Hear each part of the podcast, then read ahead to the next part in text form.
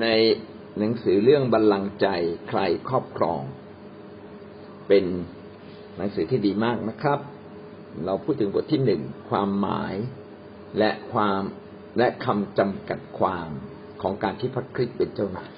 นี่เป็นเรื่องที่สำคัญมากว่า เมื่อเรามาเชื่อพระเยซู พระองค์ไม่ใช่เพียงเพียงแต่เป็นพระผู้ช่วยให้รอดแต่พระองค์ทรงเป็นเจ้านายในชีวิตของเรา เรารู้ได้ยังไงว่าพระองค์เป็นเจ้านาย ก็พระคัมภีร์เขียนไว้ เพราะว่าพระคัมภีร์จะสื่ออย่างสมบูรณ์ในความเป็นพระเจ้าและทุกสิ่งที่พระเจ้าทรงประสงค์นะครับ พระคัมภีร์ก็ได้สอนเราว่าพระเจ้าและพระเยซูคริสต์นั้นทรงเป็นเจ้านายของมนุษย์นะครับ เช่นคำว่าอโดนายนะในเฉลยธรรมบัญญัติบทที่สาม ข้อที่สิบสามถึงข้อยี่สิบห้าเป็นข้อหลักนะครับ หรือว่าแม้แต่ในพระคัมภีร์ใหม่ ที่พูดถึงในในหนึ่งโครินโตบทที่แปดข้อหกใช่ไหมครับ ว่าเรามีพระเจ้าเดียวและเรามีพระเยซูคริสต์องค์เดียว โดยพระองค์เราก็เป็นมาเป็นพระองค์แล้วเราพูดถึงความหมาย ของเจ้านายในพระคัมภีร์เดิม และก็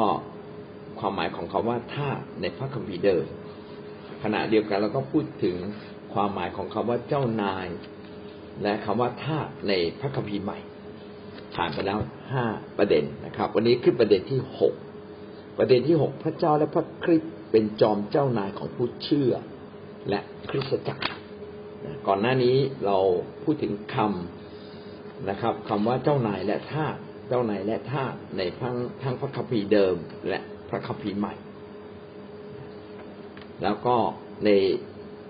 ข้อหกก็พูดถึงว่าไอความเป็นเจ้านายเนี่ย เป็นเจ้านายของผู้เชื่อ ไม่ใช่เป็นเจ้านายลอยๆเป็นเจ้านายของผู้เชื่อและคริสตจักรด้วย ผู้เชื่อก็คือคริสเตียนทุกคนที่เชื่อในพระองค์เราต้องยอมรับว่าพระองค์นั้นเป็นจอมเจ้านายจอมเจ้านายคืออะไร จอมเจ้านายก็คือเจ้านายผู้สูงสุด เจ้านายสูงสุด เจ้านายที่ทรงอำนาจสูงสุดทั้งสิ้นเหนืออำนาจใด ๆ คือจอมเจ้านาย เหมือนบ้านเราเนี่ยครับ ถ้าเราเป็นลูกเราจะบอกว่าที่บ้านเราเนี่ยมีเจ้านายสองคน พ่อก็เป็นเจ้านาย แม่ก็เป็นเหมือนเจ้านาย แต่เจ้านายสูงสุดนี่คือสามีเป็นต้น ในโลกนี้ก็ มีเจ้านายเยอะนะครับ ที่ทำงานก็มีเจ้านายนะครับ ในบ้านเมืองเราก็มีเจ้านาย เช่น เราทำงานอยู่ในกรุงเทพมหานคร อย่างนี้เป็นต้น เราก็มีเจ้านายผู้หนึ่งก็คือผู้ว่าราชการกรุงเทพแล้วเหนือกับกรุงเทพล่ะโอมีประเทศไทยก็มีในหลวงไงนะมีนายกก่อน นายกรัฐมนตรี นายกรัฐมนตรีเหนือกว่านายกขึ้นไปก็คือในหลวง แล้วถ้าเป็นของโลกทั้งสิ้นล่ะนะโลกนี้ทั้งสิ้นก็ลองไปดูประเทศมหาอำนาจ ตอนนี้ท่านไบเดนนะครับ ประธานที่ปดีของอเมริกามีอำนาจเหนือกว่าใคร พอๆกับท่านปูตินนะครับ พอๆกับท่านสีจิ้งผิงที่จีนนะก็เลยขัดแย้งกัน แยกอำนาจกัน เพราะแย่งกันว่าใครจะเป็นจอมเจ้านายใครจะใหญ่สุด อย่างไรก็ตาม พระคริสต์และพระเจ้านั้นทรงเป็นเจ้านายของผู้เชื่อและคริสตจักรของพระเจ้า เอาละเรามาดูความหมายของคำนะครับ ถ้าเราพูดถึงคำว่าพระเจ้าคำว่าพระเจ้าก็สื่ออยู่แล้วนะครับ ว่าเป็นใหญ่ถูกไหมครับ เจ้าไงพระพระเนี่ยจะมีเยอะ แต่พระเจ้า หมายถึงพระเจ้าที่ใหญ่สูงสุด อืม เป็นอ่าหมายถึงพระที่มีอำนาจสูงสุดเลยเรียกว่าพระเจ้าคำไทยก็ดีนะ พระเจ้าอยู่หัว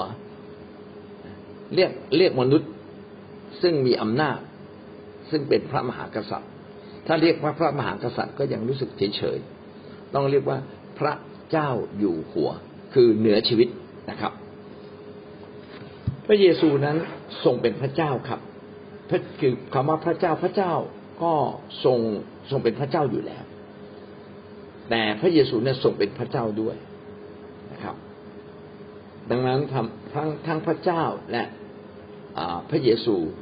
ก็ทรงมีอำนาจเหนือมนุษย์อย่างสูงสุด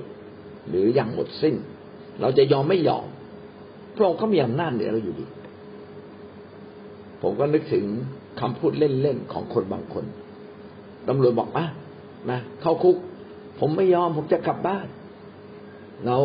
ถามว่าตำรวจจะปล่อยเขากลับบ้าน หรือพัดหรือตำรวจจะเอาเขาใส่ไปในคุก เพราะว่าตำรวจมีอำนาจเหนือกว่านะถ้าเขาหนีตำรวจก็ต้องไล่ตามไม่ยอมให้เขาหนีไม่ยอมให้เขามีอิสระ เพราะว่าตำรวจหลายคนใช้อาวุธ หลายคนด้วยใช้อาวุธด้วย มีอำนาจทางกฎหมายด้วย มีคุกตารางด้วย มีในระบบบ้านเมือง มีคุกตาราง มีผู้พิพากษา ระบบศาลก็มีอำนาจเหนือกว่าคือบังคับใช้การบังคับ ดังนั้นพระเจ้าเนี่ย พระเจ้าก็มีอำนาจ พระเจ้ามีอำนาจเหนือกว่ากำหนดทุกสิ่ง ดังนั้นพระองค์เนี่ยเป็นเจ้านาย เป็นเจ้านายอยู่แล้ว เป็นเจ้านายของคนทั้งโลก และเป็นเจ้านายเป็นพิเศษ สำหรับผู้เชื่อนะครับทำไมเป็นพิเศษสำหรับผู้เชื่อ เพราะว่าคนในโลกไม่ยอมรับอำนาจการปกครองของพระเจ้าบางอย่าง เช่นเขาไม่ยอมรับว่าโลกนี้มีพระเจ้า ผมไม่สนใจหรอกเพราะจงพระเจ้าอะเห็นคนกระทำชั่วกันทั้งนั้น พระเจ้าอยู่ตรงไหนทำไมถ้ามีพระเจ้าทำไมพระเจ้าไม่จัดการอย่างเงี้ยเขาก็มองไปภาพว่าทำไมพระเจ้าไม่จัดการทันที ไม่เหมือนตำรวจตำรวจจัดการทันทีนะครับทำไมพระเจ้าไม่จัดการทันทีเขาไม่เข้าใจว่าพระเจ้าเนี่ยเปี่ยมด้วยความรักเมตตา พระเจ้าเนี่ยรอคอยให้เราให้เขากลับใจและมาเชื่อในพระองค์ อย่างนี้เป็นต้น คนในโลกก็ยอมรับ แต่สำหรับคริสเตียน เราต้องยอมรับสำหรับชุมชนของพระเจ้าก็คือคริสตจักร อันนี้เราต้องยอมรับ ถ้าเราไม่ยอมรับ เราก็ไม่ต่างจาก คนไม่เชื่อสิครับ พระเจ้าจะมีบทบาทเหนือชีวิตเราได้ยังไงในเมื่อเราไม่เชื่อนะครับ จริง ๆก็คือเราต้องยอมรับพระองค์ แม้เราไม่ยอมรับพระองค์ พระองค์ก็เป็นพระเจ้าอยู่ดี ก็คือวันสุดท้ายเราก็ต้องถูกพิพากษาลงโทษ ถ้าเราไม่ยอมพระเจ้าก็จะพิพากษา เราต้องรับผิดชอบต่อพระเจ้าคำว่าพระเจ้าหมายถึงอะไร ก็หมายถึง ผู้ยิ่งใหญ่สูงสุดมีอำนาจเหนือทุกสิ่งนี่คำว่าพระเจ้าความหมายเป็นอย่างนั้น พระเจ้าหมายถึงผู้ยิ่งใหญ่สูงสุด มีอำนาจเหนือทุกสิ่ง ผู้เชื่อและก็คริสตจักรครับต้องยอมรับพระเจ้าในเรื่องนี้ เพราะว่าพระคัมภีร์ได้เขียนไว้แล้วว่าพระเจ้าและพระเยซูคริสต์อยู่เหนือสรรพสิ่ง อันนี้มาจากรากฐานที่สำคัญว่า พระเยซูเนี่ยทรงเป็นพระเจ้า หลักฐานชัดเจนนะครับ แล้วก็พระคัมภีร์ก็เขียนไว้ชัดเจนว่าพระเยซูเนี่ยทรงเป็นพระเจ้าพระองค์เป็นพระเจ้าอยู่เหนือสิ่งสารพัดด้วยหลักเขาเชื่อว่าพระเยซูคริสต์เป็นหนึ่งในตรีเอกานุภาพ อันนี้สำคัญ เพราะว่าหลายความเชื่อที่เชื่อพระเจ้า แต่ไม่เชื่อว่าพระเยซูทรงเป็นพระเจ้า แท้จริงตั้งแต่ปฐมกาลจนถึงวิวรณ์ได้บ่งบอกว่าพระเจ้ามีสามพระภาค คือพระเจ้าพระบิดา พระเจ้าพระวาทะ หรือพระเจ้าพระเยซู แล้วก็พระเจ้าพระวิญญาณได้บ่งบอกไว้ตั้งแต่ต้นแต่บทบาทสำคัญในพระคัมภีร์เดิม พระเจ้าพระบิดาจะมีบทบาทสำคัญมาก ที่ลงมาสื่อสารกับมนุษย์โดยตรง หรืออาจจะผ่านทูตสวรรค์และทูตสวรรค์ก็ไม่ใช่พระเจ้า เป็นแค่ตัวแทนนะครับ เป็นแค่ตัวแทน ไม่มีคำสั่งให้มาทูตสวรรค์ก็ไม่มาและมาไม่ได้ด้วยนะครับ เอาละพระพระเยซูคริสต์เป็นส่วนหนึ่งในตรีเอกานุภาพ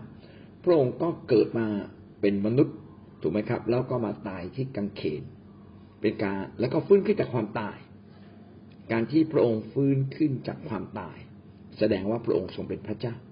การที่พระองค์ไปยอมตายที่กังเขนด้วยความรัก และไม่ต่อสู้กับมนุษย์คนบาปไม่ต่อสู้กับความ ไม่ต่อสู้กับมนุษย์คนบาปไม่ต่อสู้กับซาตานพระองค์ทรงอดกลั้นพระทัยอย่างมากที่สุด โอ้ มนุษย์ใครจะทำได้ ไม่มีใครผมว่าทุตสวรรค์ถ้าโดนยั่วยั่วเย้าเนี่ยอาจจะทนไม่ได้ อาจจะต้องลุกขึ้นมาสู้กับซาตานแต่พระเยซูคริสต์เนี่ยยอมจำนนให้ความบาปและความชั่วตกในพระองค์ แสดงว่าพระองค์นั้นมีความรักอันยิ่งใหญ่ ก็คือความรักมั่นคงที่รักมนุษย์เรานี่แหละ แสดงว่าพระองค์มีพระเจ้าเป็นพระเจ้า ผู้ยิ่งใหญ่และสูงสุด และนอกจากนั้นพระองค์ก็ทรงสร้างทุกสิ่งนะครับเอาละเดี๋ยวความเป็นพระเจ้าอันที่หนึ่งคือ พระองค์ไปตายที่กังเขนนะครับ โดยที่ไม่สู้กับซาตานไม่สู้กับบาปยอมเป็นเครื่องบูชา ต่อมาอันที่สองก็คือการเป็นขึ้นจากความตายของพระเยซูพระองค์ทรงเป็นผลแรกในการเป็นขึ้นจากความตายในโลกนี้ไม่มีผู้ใดสามารถ ฟื้นขึ้นจากความตายได้ และดำรงชีวิตอยู่นะครับ มีแต่พระองค์ผู้เดียว พระเยส่วนส่วนทุตสวรรค์เนี่ยไม่ตายนะครับ จึงไม่ได้ฟื้นขึ้นจากความตาย ทุตสวรรค์เนี่ยฆ่าไม่ตาย เพียงแต่จะจะอยู่คือถ้าสมมุติว่าทุตสวรรค์ฝ่ายพระเจ้าเผชิญกับทุตสวรรค์ฝ่ายมารทุตสวรรค์ฝ่ายพระเจ้าเนี่ย แม้สู้ไม่ได้ ก็ไม่ถูกทำให้กระทำถึงความตาย เพราะว่าทุตสวรรค์นี้จะไม่ตายแต่เมื่อพระเยซูมาเกิดเป็นมนุษย์ในความเป็นมนุษย์เนี่ยต้องตาย ในความเป็นมนุษย์เนื้อหนัง พระองค์ต้องตาย แต่ในความเป็นพระเจ้าพระองค์สามารถดลบันดาล ให้เนื้อหนังที่ต้องตาย เนื้อหนังที่อ่อนแอเนี่ยกลับกลายฟื้นชีวิตขึ้นมาโอ้นี่จึงเป็นความอัศจรรย์ และชี้ว่าพระองค์นั้นทรงเป็นพระเจ้าเที่ยงแท้ต่อมานะครับ ประการที่หนึ่งก็คือตายที่กังเขนประการที่สองก็คือฟื้นขึ้นจากความตายประการที่สามที่พิสูจน์ว่าพระองค์เป็นพระเจ้าก็คือ พระองค์ทรงสร้างทุกสิ่ง พระเจ้าทรงสร้างทุกสิ่งผ่านพระเยซู ตอนที่พระเจ้าสร้างโลก พระเยซูก็มีส่วนร่วมในการสร้างโลกด้วย เพราะว่าในพระคัมภีร์ปฐมกาลเขียนไว้ว่า พระองค์ทรงสร้าง พระเจ้าทรงสร้างโลกนี้ผ่านนะครับ ผ่านพระวาทะหรือในยอห์นเองก็เขียนเช่นนั้นนะครับ ต่อมาอันที่สี่พระองค์ทรงเป็นแหล่งแห่งชีวิต และเป็นความสว่างของมนุษย์ ซึ่งเขียนไว้ในยอห์นบทที่หนึ่งข้อหนึ่งถึงข้อสิบทั้งหมดนี้พิสูจน์ว่าพระเยซูเป็นพระเจ้า ดังนั้นไม่เพียงแต่พระเจ้าเป็นจอมเจ้านายของผู้เชื่อและคิดจัก พระเยซูก็เป็นจอมเจ้านาย ของผู้เชื่อและคิดจักพระเจ้าและพระเยซูคริสต์จึงมีอำนาจสูงสุดเหนือผู้เชื่อและคิดจัก และผู้เชื่อและคิดจัก เมื่อรู้แล้วก็ยอมจำนนในเรื่องนี้ ยอมยกพระองค์ขึ้นสูง พระองค์ปรารถนาที่จะให้เราอยู่ภายใต้พระองค์ด้วยความเข้าใจนะพระองค์ไม่บังคับแต่ด้วยความเข้าใจ ถ้าเราเชื่อฟังพระองค์ด้วยความเข้าใจเราก็ได้รับเกียรติมากยิ่งกว่า การเชื่อฟังเพราะถูกบังคับบัญชา เออ เนี่ยนะ อันนี้สำคัญ ลูกๆที่เชื่อฟังพ่อแม่ โดยที่พ่อแม่ไม่ได้ถือไม่เรียวเนี่ย ก็น่ารักกว่าลูกๆที่เวลาพ่อแม่ถือไม่เรียวแล้วถึงเชื่อฟัง แต่ยังไงก็ยังดีกว่าขนาดถือไม่เรียวก็ยังไม่เชื่อฟัง นะครับ ในพระเจ้าก็เช่นเดียวกัน พระองค์ก็ปรารถนาให้เราอยู่ภายใต้นะครับ ความเป็นเจ้านายของพระองค์ ด้วยความเข้าใจด้วยความยินดี อันนี้เป็นจึงเป็นสิ่งที่คริสเตียนต้องเรียนรู้พระวจนะ คริสเตียนต้องอยู่ในชุมชน ที่เชื่อฟัง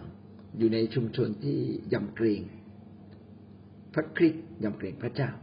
ถ้าเราไม่ได้อยู่ในชุมชนที่ยำเกรงพระคริสต์และพระเจ้า เราก็จะดำเนินชีวิต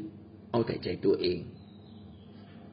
แล้วก็เราจะเป็นคริสเตียนที่ดีเนี่ยไม่ได้เลยนะครับเอาละเรามาดูพระคัมภีร์ที่สนับสนุนในเรื่องนี้นะครับ ยอห์นบทที่หนึ่งข้อหนึ่งถึงข้อสี่ในปฐมกาลพระวาทะดำรงอยู่ พระวาทะทรงเป็น ทรงอยู่กับพระเจ้า และพระวาทะทรงเป็นพระเจ้า แค่ข้อหนึ่งนี่ก็ ม่งบอกถึงความยิ่งใหญ่ของพระองค์ พระวาทะก็คือพระเยซูในปฐมกาลก็คือเริ่มแรกเดิมทีตั้งแต่มีเวลา การกาละก็แปลว่าเวลา ปฐมกาลก็คือเริ่มต้นตั้งแต่มีการเวลา ตอนนั้นมีมนุษย์หรือยังยัง มีโลกนี้หรือยังยัง มีจักรวาลหรือยังยังนะครับ เริ่มต้นแรกเริ่มเดิมที ตั้งแต่เวลากำหนดขึ้นนั้น เริ่มมีเวลานั้น จริงๆ ในพระเจ้าเนี่ยไม่มีเวลา พระเจ้าอยู่เหนือการเวลา แต่เมื่อพระองค์ทรงสร้างจึงมีการเวลา จึงมีคำว่ากี่ปีแล้ว จึงมีคำว่านานแค่ไหนแล้ว แต่ถ้าพระองค์ไม่ทรงสร้างอะไรเลยนะตรีเอการุภาพอยู่ด้วยกันเฉยๆไม่จำเป็นต้องมีเวลา จริงไหมเพราะว่าพระองค์อยู่เหนือกาลเวลา ระองค์อยู่เหนือทุกสิ่ง ในปฐมกาลพระวาทะดำรงอยู่ คือเริ่มต้นตั้งแต่มีกาลเวลานั้น พระเยซูคริสต์พระวาทะคือพระเยซูคริสต์ก็ทรงเป็นอยู่แล้วดำรงอยู่คือทรงมีอยู่แล้ว ทรงเป็นอยู่แล้ว พระวาทะทรงสถิตกับพระเจ้า ก็อธิบายว่าพระเยซูกับพระเจ้าอยู่ด้วยกัน อยู่ร่วมกันนะครับ อยู่ร่วมกัน พระวาทะทรงเป็นพระเจ้า พระคัมภีร์ข้อนี้ชัดเจนว่าพระเยซูนั้นทรงเป็นพระเจ้า ก็เป็นการค้านและถ้าอย่างพูดอย่างชาวบ้านก็คือตกหน้าเลย พระคัมภีร์ข้อนี้ข้อเดียว ครับตกหน้าบรรดาความเชื่อที่ไม่เชื่อว่าพระเยซูทรงเป็นพระเจ้าครับพระองค์เป็นเจ้านายได้อย่างไร ก็พระองค์นั้นดำรงอยู่กา ก่อนการเวลาอยู่ดำรงอยู่ก่อนที่จะมีการทรงสร้างนะครับ และเมื่อพระองค์ทรงสร้าง พระองค์ก็มีสิทธิอำนาจนะครับ และยิ่งใหญ่กว่าสิ่งที่ถูกทรงสร้างอยู่แล้วซึ่งเรามาดูในข้อสองข้อสามในปฐมกาลพระองค์ดำรงอยู่กับพระเจ้า เป็นการย้ำครั้งที่สองว่าในการละเวลาเบื้องต้นแรกสุดของการละเวลานั้น พระเยซูคริสต์นั้นทรงเป็นอยู่ร่วมกับพระเจ้าอยู่แล้ว ข้อสามพระเจ้าทรงสร้างสรรพสิ่งทั้งปวงขึ้นโดยพระวาทะบรรดาสิ่งที่เป็นมานั้นไม่มีสิ่งใด ไม่มีสักสิ่งเดียวที่ได้เป็นมานอกเหนือพระวาทะข้อสามตอนแรกก็บอกว่า พระเจ้าในสร้างสรรพสิ่ง พระองค์ ทรงเป็นพระเจ้าพระองค์มีพระประสงค์อยากจะสร้างสิ่งต่างๆเกิดขึ้นให้เกิดขึ้นนะครับ เพื่อเป็นการถวายเกียรติ เพื่อเป็นการสำแดงพระสิริเพื่อที่พระองค์จะ เห็นมนุษย์ที่พระเจ้าทรงสร้าง เป็นสิ่งทรงสร้างที่เทียบเคียงกับพระองค์ ที่สวยสดงดงาม นี่คือจุดประสงค์แรกของพระเจ้าที่อยากเห็นมนุษย์นั้น ได้รับการสร้างสวยสดงดงามดีเลิศนะครับ เป็นที่ถวายเกียรติแด่พระเจ้า พระเจ้าทรงสร้างสิ่งทั้งปวงโดยพระวาทะคือโดยพระเยซู เมื่อพระองค์ทรงตรัสสิ่งนั้นก็เกิดขึ้น เมื่อพระเจ้าพูดเป็นคำพูดคำพูดนั้นก็แปลเปลี่ยน แปลเปลี่ยนเป็นสิ่งต่างๆขึ้นมา แสดงว่าคำพูดของพระเจ้าเนี่ยสำคัญคำพูดของพระเจ้าก็คือพระวาทะอธิบายก็อาจจะยากอยู่ เพราะว่ามันพี่น้องอาจจะไม่ได้เห็นภาพเพราะมันเป็นนามพระธรรมนะครับ พระวาทะก็คือคำพูดที่ทรงพลังที่ออกมาจากปากของพระเจ้า และพระพระวาทะนี่แหละ สื่อถึงความจริงแท้ทั้งหมดของพระองค์ และพระวาทะนี่แหละ ที่เมื่อพระเจ้าพูดออกมาคำพูดนั้นกลายเป็นวัตถุขึ้นมา กลายเป็นสิ่งต่างๆขึ้นมา ในพระคัมภีร์ไม่ได้เขียนว่าพระเจ้าสร้างทุตสวรรค์เมื่อไรแต่ทุตสวรรค์ไม่ได้เป็นส่วนหนึ่งในตรีเอกานุภาพพระเจ้าอาจจะสร้างทูตสวรรค์ก่อน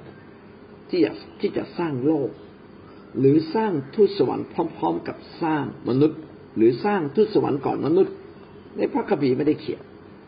แต่เรารู้ว่าบรรดาทุกสิ่งที่เหนือตรีเอกานุภาพ พระเจ้าสร้างขึ้นมาทั้งสิ้น โดยเฉพาะนะครับ โดยเฉพาะพระคัมภีร์ได้เขียนไว้ว่า พระองค์นั้นสร้างขึ้นผ่าน ผ่านพระวาทะคือผ่านถ้อยคำของพระองค์ ผู้ทรงเป็นพระเจ้าด้วย และถ้อยคำของพระองค์นั้นได้ลงมาเกิดเป็นมนุษย์ ชื่อว่าพระเยซูคริสต์โอ้ลึกซึ้งมากเลยครับในบรรดาสิ่งที่สร้างมาไม่มีสักสิ่งเดียวที่ไม่ได้เป็นมานอกเหนือพระวาทะก็คือสิ่งที่เราเห็นและไม่เห็น บรรดาทุกสิ่งที่เราเห็น เช่นต้นไม้สัตว์ดวงดาวนะครับ สิ่งที่เราไม่เห็นนะทูตสวรรค์เนี่ยเป็น เป็นจิตวิญญาณเรามองไม่เห็น รังสีเรามองไม่เห็น พลังงานเรามองไม่เห็น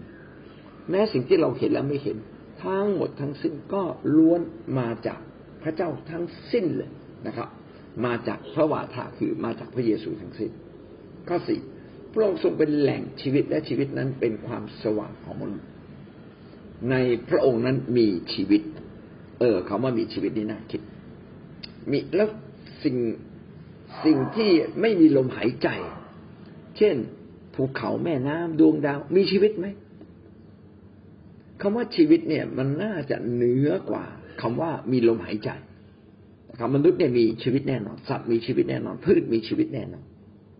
มันจึงรักตัวกลัวตาย มันจึงต้องพยายามดิ้นรนต่อสู้ ให้รักษาชีวิตนั้นไว้นะครับ แต่พืชสัตว์มนุษย์มีชีวิตที่ขึ้นกับการเวลามีความจำกัด แต่ในพระเจ้าไม่เคยจำกัดนะครับ เป็นชีวิตที่ไม่จำกัด เป็นชีวิตแท้ ส่วนสัตว์พืชมนุษย์ มีชีวิตที่จำกัดนะครับ มีชีวิตที่ไม่ไม่นิรันดร์การแต่ในพระเจ้าเป็นแหล่งแห่งชีวิต เป็นชีวิตแท้ เป็นชีวิตที่ดำรงอยู่นิดนี่แหละอันนี้คือความหมายของชีวิตที่เรามองจากสายตาของมนุษย์นะ ว่ามันมีลมหายใจมันต่อสู้มันต้องดิ้นรนแล้วมีบางอย่าง เช่นรังสีคอสมิก ดวงดาว จักรวาล ช้างทั้งเผือกเออสิ่งเหล่านี้มีชีวิตไหมผมก็เข้าใจว่ามันเป็นความหมายของชีวิตในมุมของของจักรวาล คือมันก็ยังเคลื่อนไหวอะใช่ไหม มันยังเคลื่อนไหว มันถูกควบคุม เป็นชีวิตวัตถุ เออถ้าถ้าพวกนี้มันชีวิตของพืชของสัตว์ ของมนุษย์และยังมีชีวิตของวัตถุ ที่มันก็ดำรงอยู่ ถ้ามันดำรงอยู่แสดงว่ามีชีวิต ถ้าไม่ดำรงอยู่ ก็ไม่ใช่ชีวิตนะครับนะแต่เป็นชีวิตที่ไม่เที่ยงชีวิตที่ไม่เที่ยงแท้ ชีวิตที่ไม่นิรันดร์การต้องแปรเปลี่ยนไปตามสภาพนะครับ กลับมามีชีวิตในมนุษย์ ชีวิตในมนุษย์ ชีวิตในสัตว์ ชีวิตในพืช สุดท้ายก็มาจากชีวิตของวัตถุถ้าวัตถุมันดำรงอยู่แสดงมันมีชีวิตแต่เพียงแต่ไม่ใช่ชีวิตแบบของมนุษย์ที่คิดได้ คิดเป็นนะครับ มันต้องดำรงอยู่ และผู้ที่คำจุนให้ดำรงอยู่ ก็คือพระเจ้า พระเจ้าอยู่เบื้องหลังของความมีชีวิตทั้งสิ้น แต่ชีวิตแท้อยู่ในพระองค์ ดังนั้นพระคัมภีร์จึงมีบางตอนบอกว่าทุกสิ่งข้ามครวญเพื่อจะกลับมาสู่ความสมบูรณ์ เออ แล้วมันมันจะข้ามครวรได้ยังไงถ้ามันไม่มีชีวิตนะครับ ดังนั้น แต่ว่าความหมายของคำว่าชีวิตในที่นี้น่าจะเป็นคนละความหมายกับชีวิตที่มีลมหายใจ หรือชีวิตที่ ที่มันเติบโตได้นะครับ ที่เติบโตได้ สัตว์เติบโตได้ พืชเติบโตได้ มนุษย์เติบโตได้ แต่วัตถุเติบโตไม่ได้แล้วนะครับ มันก็เลยเรียกว่าชีวิตแบบวัตถุ มันดำรงอยู่ แต่มันเติบโตไม่ได้ มันคิดไม่ได้นะครับ แต่มันมีจริงมันดำรงอยู่นะครับ พระเจ้านั้นทรงเป็นแหล่งชีวิตก็คือชีวิตเนี่ยมาจากพระองค์ ไม่ว่าจะเป็นชีวิตวัตถุชีวิตในพืชชีวิตในสัตว์ ชีวิตในคนก็ล้วนมาจากพระเจ้า พระองค์จึงเป็นเจ้านายเป็นแหล่งกำเนิดพระองค์เป็นเจ้านายผู้สร้างก็ต้องมีสิทธิอำนาจเหนือสิ่งที่ถูกสร้างนะครับ ไม่ได้ปล่อยปละละเลยนะครับ เหมือนพ่อแม่มีลูก โดยธรรมชาติ พ่อแม่ก็จะดูแลลูกอย่างดี ไม่ปล่อยปละละเลย ก็รักหวงแหนนะครับ ชีวิตนั้นเป็น ความสว่างของมนุษย์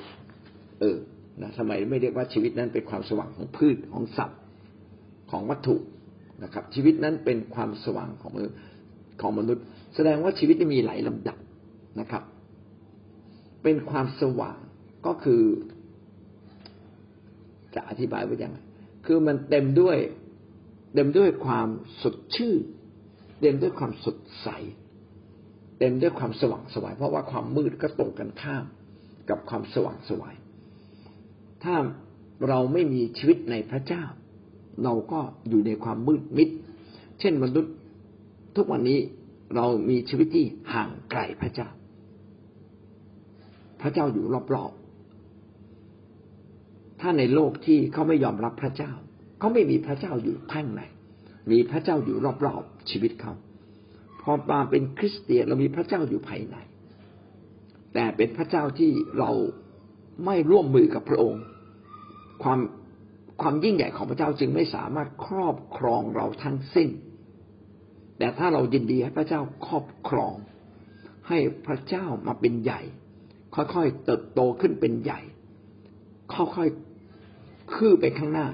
ครอบคุมบรรดาจิตใจของเราทั้งสิ้น เมื่อพระเจ้าเป็นใหญ่ เราจะเห็นเลยว่าชีวิตเราอยู่ในความสว่างสวยัยสดใส ดังนั้นจึงบอกว่าชีวิตนั้นเป็นความสว่างนะมนุษย์เหล่านั้นมีชีวิตแบบมนุษย์ก็จริงแต่ยังไม่มีชีวิตฝ่ายวิญญาณหรือไม่มีชีวิตกับพระเจ้าไม่มีชีวิตกับพระเยซู เราจึงต้องอนุญาตไม่ใช่อนุญาต เราจึงต้องร่วมมือกับพระองค์ที่จะพัฒนาชีวิตฝ่ายวิญญาณนี้ขึ้นมา และชีวิตฝ่ายวิญญาณ ในตัวเรานั้นจะเกิดความสมบูรณ์ เมื่อเราจากร่างกายนี้ จากวัตถุ เพราะว่าวัตถุยังไม่มีความสมบูรณ์ในความมีชีวิต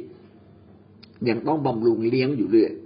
นะพี่น้องก็ต้องทำมาหากินไปกรีดยางนะไปเก็บมะพร้าว ไปเลี้ยงสัตว์ ไปทำนา ไปค้าขาย เพื่อจะบำรุงเลี้ยงร่างกายนี้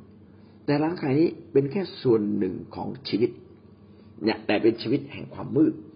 เพราะเป็นชีวิตที่วันหนึ่งต้องจากไปนะครับ เป็นชีวิตที่ต้องทุกทรมาน เพราะเราอยู่ในร่างกาย และเป็นร่างกายที่ถูกสาบเราอยู่ในโลกที่ถูกสาบนะพระเจ้าต้องการให้เรามีกายใหม่ มีชีวิตใหม่มีที่อยู่ใหม่ ก็คือไปอยู่กับพระเจ้า ซึ่งที่นั่นก็เรียกว่าฟ้าสวรรค์เอาละโอ้อธิบายยืดยาวเลยนะ ทั้งหมดเนี่ยพยายามอธิบายว่า พระเยซูคริสต์นั้นเป็นส่วนหนึ่งของตรีเอกานุภาพ ก็คือพระบิดาพระบุตรและพระวิญญาณบริสุทธิ์นะครับ พระบุตรก็คือพระเยซู เมื่อพระองค์นั้นทรงสร้างทุกสิ่งและพระองค์ดำรงอยู่ก่อนก่อนก่อนการและเวลา พระองค์ก็ทรงเป็นเจ้านาย โดยเฉพาะอย่างยิ่งเป็นเจ้านายของคนที่ยอมรับพระองค์ แม้คนไม่ยอมรับพระองค์ พระองค์ก็เป็นเจ้านาย แต่ไม่ได้เป็นเจ้านาย ในวันเวลานี้อย่างสมบูรณ์ จะเป็นเจ้านายอย่างสมบูรณ์เมื่อถึงยุคสุดท้าย ที่มีการพิพากษาและทุกคนจำต้องยอมรับและเรียนรู้เองเลยนะพระคัมภีร์จึงบอกว่าเวลานั้นทุกเขาจะคุกลงนะครับ จะก้มกราบลงต่อ พระเจ้าผู้ยิ่งใหญ่สูงสุด เวลานั้นมนุษย์จะมีการรับรู้ฝ่ายจิตวิญญาณที่รับทราบนะครับ ว่าพระองค์นั้นทรงเป็นพระเจ้า ผมก็นึกถึงตอนที่อับราฮัมทั้งที่เมื่อวานนี้เราพูดถึงว่ามีคนมาเยี่ยมอับราฮัมและอับราฮัมสัมผัสได้ว่านี่คือพระเจ้า เออนะก็แสดงว่าอับราฮัมเนี่ยมีการรับรู้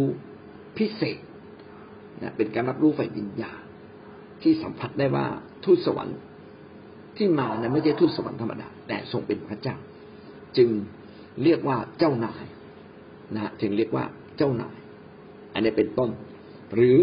อาจจะไม่ได้สัมผัสถึงความเป็นพระเจ้าอย่างน้อยที่สุดก็ก็สัมผัสถึงความเป็นทูตสวรรค์นะครับ แต่ทูตสวรรค์เหล่านั้นก็พูดว่าพูดว่าในสุดท้ายก็ยอมรับว่าทรงเป็นพระเจ้า ก็เลยทำให้เราเกิดความเข้าใจว่า จริง ๆ มนุษย์เนี่ยมีสองชีวิตอยู่ในเราคือชีวิตฝ่ายร่างกายถูกไหมฮะฝ่ายธรรมชาติ และก็ต้องมีชีวิตฝ่ายวิญญาณ ซึ่งชีวิตฝ่ายวิญญาณจะเกิดขึ้นต่อเมื่อเรา ยอมรับพระเยซูคริสต์และพระคริสต์ทรงเข้ามาอยู่ในเราเพราะวิญญาณของพระเจ้าเข้ามาอยู่ในเราทำให้เรามีชีวิตฝ่ายวิญญาณ ก็เรียกว่าการบังเกิดใหม่ อธิบายทั้งหมดมายืดยาวเพื่อจะอธิบายนะครับ ว่าพระองค์นั้นทรงเป็นจอมเจ้านาย เพราะว่าพระองค์นั้นทรงเป็นพระเจ้าและเป็นพระเจ้าพระผู้สร้างของผู้เชื่อและของคริสตจักร